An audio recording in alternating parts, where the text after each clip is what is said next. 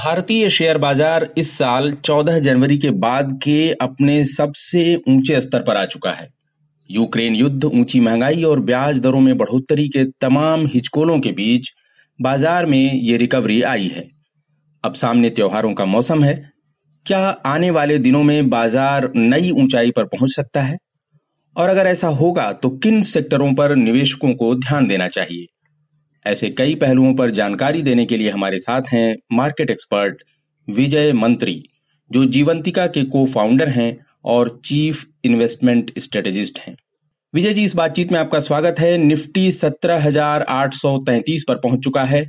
गणेश उत्सव के साथ फेस्टिव सीज़न की शुरुआत हो चुकी है और दो हफ़्ते बाद त्योहारों की धूम और तेज होगी।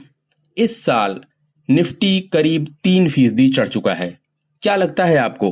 फेस्टिव सीज़न में बाज़ार नया हाई बना पाएगा? पॉसिबिलिटी तो बहुत है कि नया हाई बनाना चाहिए, क्योंकि बाज़ार गिरा उसका सबसे बड़ा रीजन था कि पिछले साल अक्टूबर से टिल जुलाई एंड तक ऑलमोस्ट एफआई का कंटिन्यूस सेलिंग रहा इंडियन मार्केट में।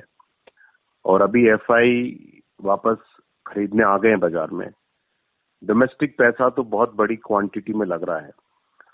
एनपीएस का करीब साल का दस हज़ार करोड़, महीने का दस हज़ार करोड़ का इंडियन मार्केट में इन्वेस्टमेंट है डेट और इक्विटी दोनों में। ईपीएफओ का पैसा है एसआईपी का पैसा है। ओनली रीजन क्या एफ़ बेच रहे थे और अभी एफआई को समझ में आ गया कि एफआई क्यों बेच रहे थे, क्योंकि उनकी इमर्जिंग मार्केट के जो पोर्टफोलियो में चाइना काफ़ी गिर गया था। चाइना बड़ी इकोनॉमी है तो उसके हिसाब से पोर्टफोलियो में चाइना का वेटेज ज़्यादा होता है। लेकिन चाइना पचास टका गिर गया तो पोर्टफोलियो में चाइना का वेटेज कम हो गया तो उसका वेटेज वापस बढ़ाने के लिए उन्होंने जहाँ वेटेज बढ़ा, वो इंडिया वहाँ से बेच के काम किया। तो वहाँ चाइना पे जो पैसा लगाया, उस पर पैंतीस परसेंट नुकसान हुआ उनको और इंडिया में पैसा बना उनका। अभी जो पूरी दुनिया देख रही है कि इंडिया को हम इमर्जिंग मार्केट से क्लब नहीं कर सकते। इंडिया रशिया नहीं है इंडिया अर्जेंटीना नहीं है इंडिया चाइना नहीं है। इंडिया एक डेमोक्रेसी है और इंडिया की अर्थव्यवस्था के अंदर बहुत सेक्टर है। एक सेक्टर डोमिनेट इकोनॉमी नहीं है। तो मुझे सरप्राइज़ नहीं होगा कि इस फेस्टिव सीज़न में अगर कोई एक्सीडेंट नहीं हुआ तो बाज़ार नए हाई बनाने की बहुत ज़्यादा संभावनाएँ हैं। जी।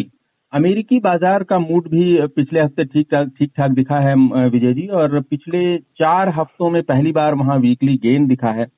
लेकिन वहाँ एक बार और इंटरेस्ट रेट हाइक की संभावना भी बन रही है, दिख रही है, और आप आपने जैसा याद दिलाया कि इधर हम भारत में देखें तो अब विदेशी निवेशक जो है, ज़ोर शोर से बाइंग करते दिखने लगे हैं। तो ऐसे हालात में निफ्टी कहाँ तक जाते हुए देख पा रहे हैं आप दिवाली के आसपास? अठारह हज़ार छह सौ का लेवल पार होने का चांस है। बहुत पॉसिबिलिटी क्योंकि ज़्यादा दूर नहीं है। पाँच सात परसेंट, आठ नौ परसेंट का नंबर है, वो कोई बड़ी बात नहीं है। लोग सितंबर एंड क्वार्टरली नंबर देखेंगे। उसके बेसिस पे जजमेंट आएगा कि कॉर्पोरेट प्रॉफिटेबिलिटी पे क्या हो रहा है। इन्फ्लेशन बढ़ा, उसका इनपुट प्राइजेस पे फ़र्क पड़ा है क्या? इंटरेस्ट रेट बढ़ा, उसका कौन कौन से सेक्टर पे किस तरह का इम्पैक्ट हो रहा है? ये बाज़ार के पार्टिसिपेंट देखेंगे कॉर्पोरेट की कमेंट्री सुनने का बड़ा मतलब उत्साहित रहेंगे। दूसरा दिवाली के आसपास आते आते उसके बाद आईटी कंपनियाँ जो, जिनमें काफ़ी करेक्शन हुआ है, वो नए कॉन्ट्रैक्ट के लिए नेगोशिएशन चालू हो जाता है।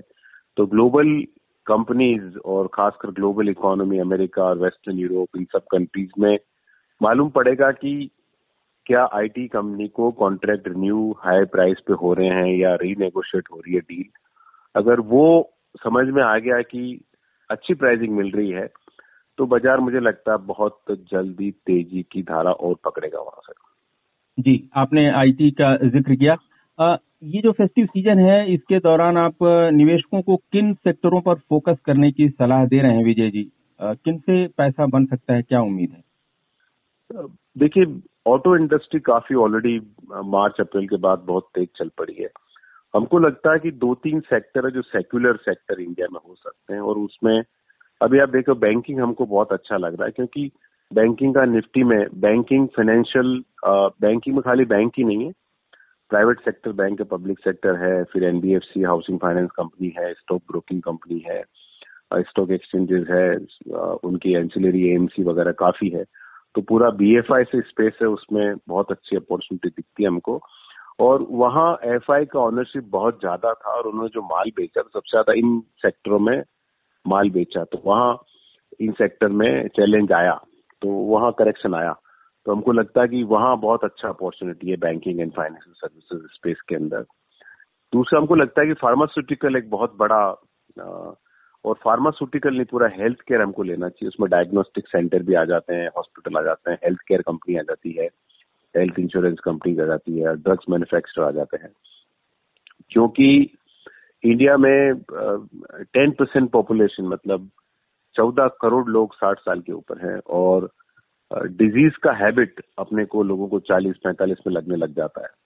तो ये एक सेक्युलर जैसे आप एफएमसीजी समझते हैं ना, उतना ही रॉक सॉलिड है ये। और यहाँ हमको बहुत बड़ी अपॉर्चुनिटी दिखती है। तो बैंकिंग फाइनेंशियल सर्विसेज़ और फार्मास्यूटिकल में और कैपिटल फॉर्मेशन इंडिया में बढ़ रहा मतलब इसका मतलब क्या कि कंपनियाँ प्लांट लगा रही है एक्सपांड कर रही है तो कैपिटल गुड्स इन सेक्टर में हमको काफ़ी अच्छा तेज़ी दिखता है आने वाले पीरियड के अंदर।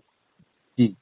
विजय जी इसी बीच एक ग्लोबल लेवल पर एक मसला उभरा है कि रूस ने यूरोप के लिए नेचुरल गैस की सप्लाई बंद करने का फैसला किया है और इससे वहाँ जो है एनर्जी क्राइसिस बढ़ने का खतरा पैदा हो गया है। मार्केट्स पर इसका कैसा असर पड़ सकता है जाड़े के मौसम? देखिए, इंडिया तो इन सबसे इंसुलेट रहा है मतलब फ़र्क नहीं पड़ा, लेकिन आप उस सिचुएशन में खुश नहीं रह सकते कि सारी तरफ़ तकलीफ़ हो रही है, Bangladesh, Sri Lanka, China eastern Europe, और आप अच्छा कर रहे हो, लेकिन कहीं ना कहीं आपको इम्पैक्ट आएगा ही। क्योंकि अगर एनर्जी प्राइजेस वहाँ बढ़ती है तो लोगों को कंजम्पशन पे फ़र्क पड़ता है तो इंडिया का एक्सपोर्ट पे फ़र्क पड़ता है आईटी पे फ़र्क पड़ सकता है फार्मा पे फ़र्क पड़ सकता है। लोग थोड़े पैसा वैसा खर्च करने में कंजर्वेटिव हो जाते हैं तो ग्लोबल इकोनॉमी स्लो डाउन होती है। तो उसमें उसका डेफिनेटली इम्पैक्ट इंडिया के अंदर भी पड़ेगा। और हो सकता है वो कंट्री ज़्यादा अग्रेसिव अपने एक्सपोर्ट बढ़ाने की कोशिश करे, क्योंकि डोमेस्टिक डिमांड इतना नहीं आए तो इंडियन कंपनीज़ को कंपटीशन बढ़ सकता है। उसके साथ साथ एक दूसरा चीज़ भी हो सकता है कि और कहीं पैसा नहीं बन रहा तो चलो इंडिया की तरफ़ जाओ। तो कैश फ्लो बहुत आ सकता है। तो ये सिचुएशन हो सकती है कि इकोनॉमी स्ट्रगल करे, लेकिन शेयर बाज़ार बढ़ता रहे, क्योंकि वहाँ बाज़ार को और कोई अपॉर्चुनिटी नहीं दिखती है। अनटिल अनलेस एकदम को ट्रिगर आ जावे चाइना का अच्छा हो जावे, अर्जेंटीना अच्छा हो जावे तो फिर वो पैसा डाइवर्ट हो सकता है। फ़िलहाल आज हम बैठ के जो सोच रहे हैं, उसमें वो नहीं दिखता बट मार्केट के डायनेमिक्स हर दिन चेंज होते रहते हैं। तो मैं उसको उसका इम्पैक्ट डेफिनेटली सब सेक्टर पे सब इकोनॉमी पे पड़ सकता है बिकॉज़ आज हम एक इंटरकनेक्टेड वर्ल्ड में जी रहे हैं। जी। विजय जी आपने दो चीज़ों का ज़िक्र किया इसमें। अगर वहाँ नेचुरल गैस की वजह से दिक्कत होती है नेचुरल गैस के दाम बढ़ते हैं तो अपने यहाँ किन सेक्टरों पर असर देख सकता है जो कंज्यूमर इंडस्ट्री है? किन से जो है किन सेक्टरों से निवेशकों को सावधान रहना चाहिए? जो भी कंट्रीज़ का से जो भी कंपनीज़ का सेल्स इन कंट्रीज़ से आता है तो वहाँ डेफिनेटली थोड़ा चैलेंज रहेगा, इसमें कोई डाउट वाली बात ही नहीं है। जैसे आप आप अगर इंडियन करेंसी डेप्रिशिएट होता है डॉलर के अगेंस्ट में तो एक्सपोर्ट को फ़ायदा होता है, क्योंकि बाकी करेंसी के अगेंस्ट में अगर हम स्ट्रांग हो रहे हैं तो वहाँ थोड़ा रेवेन्यू पे इम्पैक्ट आता ही आता है। तो जो भी कंट्री जो भी सेक्टर इनसे एक्सपोज हैं उन पे उन पे इम्पैक्ट डेफिनेटली आएगा। तो वही सेक्टर वो खासकर देखने लायक चीज़ है कि आईटी में क्या होता है। बिकॉज़ आईटी सबसे ज़्यादा एक्सपोज है इंटरनेशनल मार्केट के सेक्टर बाकी सेक्टर में तो वेल डिवर्सिफाइड है। फार्मास्यूटिकल में काफ़ी माल अपना अलग अलग कंट्रीज़ में जाता है यूएस में बहुत जाता है। और वहाँ इतना बड़ा प्रॉब्लम नहीं है, थोड़ा बहुत प्रॉब्लम है। तो मेरे हिसाब से आईटी थोड़ा वॉचफुल रह सकते हैं इस टाइम विजय जी, आपने उम्मीद जताई कि फेस्टिव सीज़न में बाज़ार नई ऊंचाई पर जाएगा और आपने कुछ सेक्टरों का ज़िक्र किया जिनसे निवेशकों को फ़ायदा हो सकता है। बहुत बहुत धन्यवाद आपका इस जानकारी के लिए।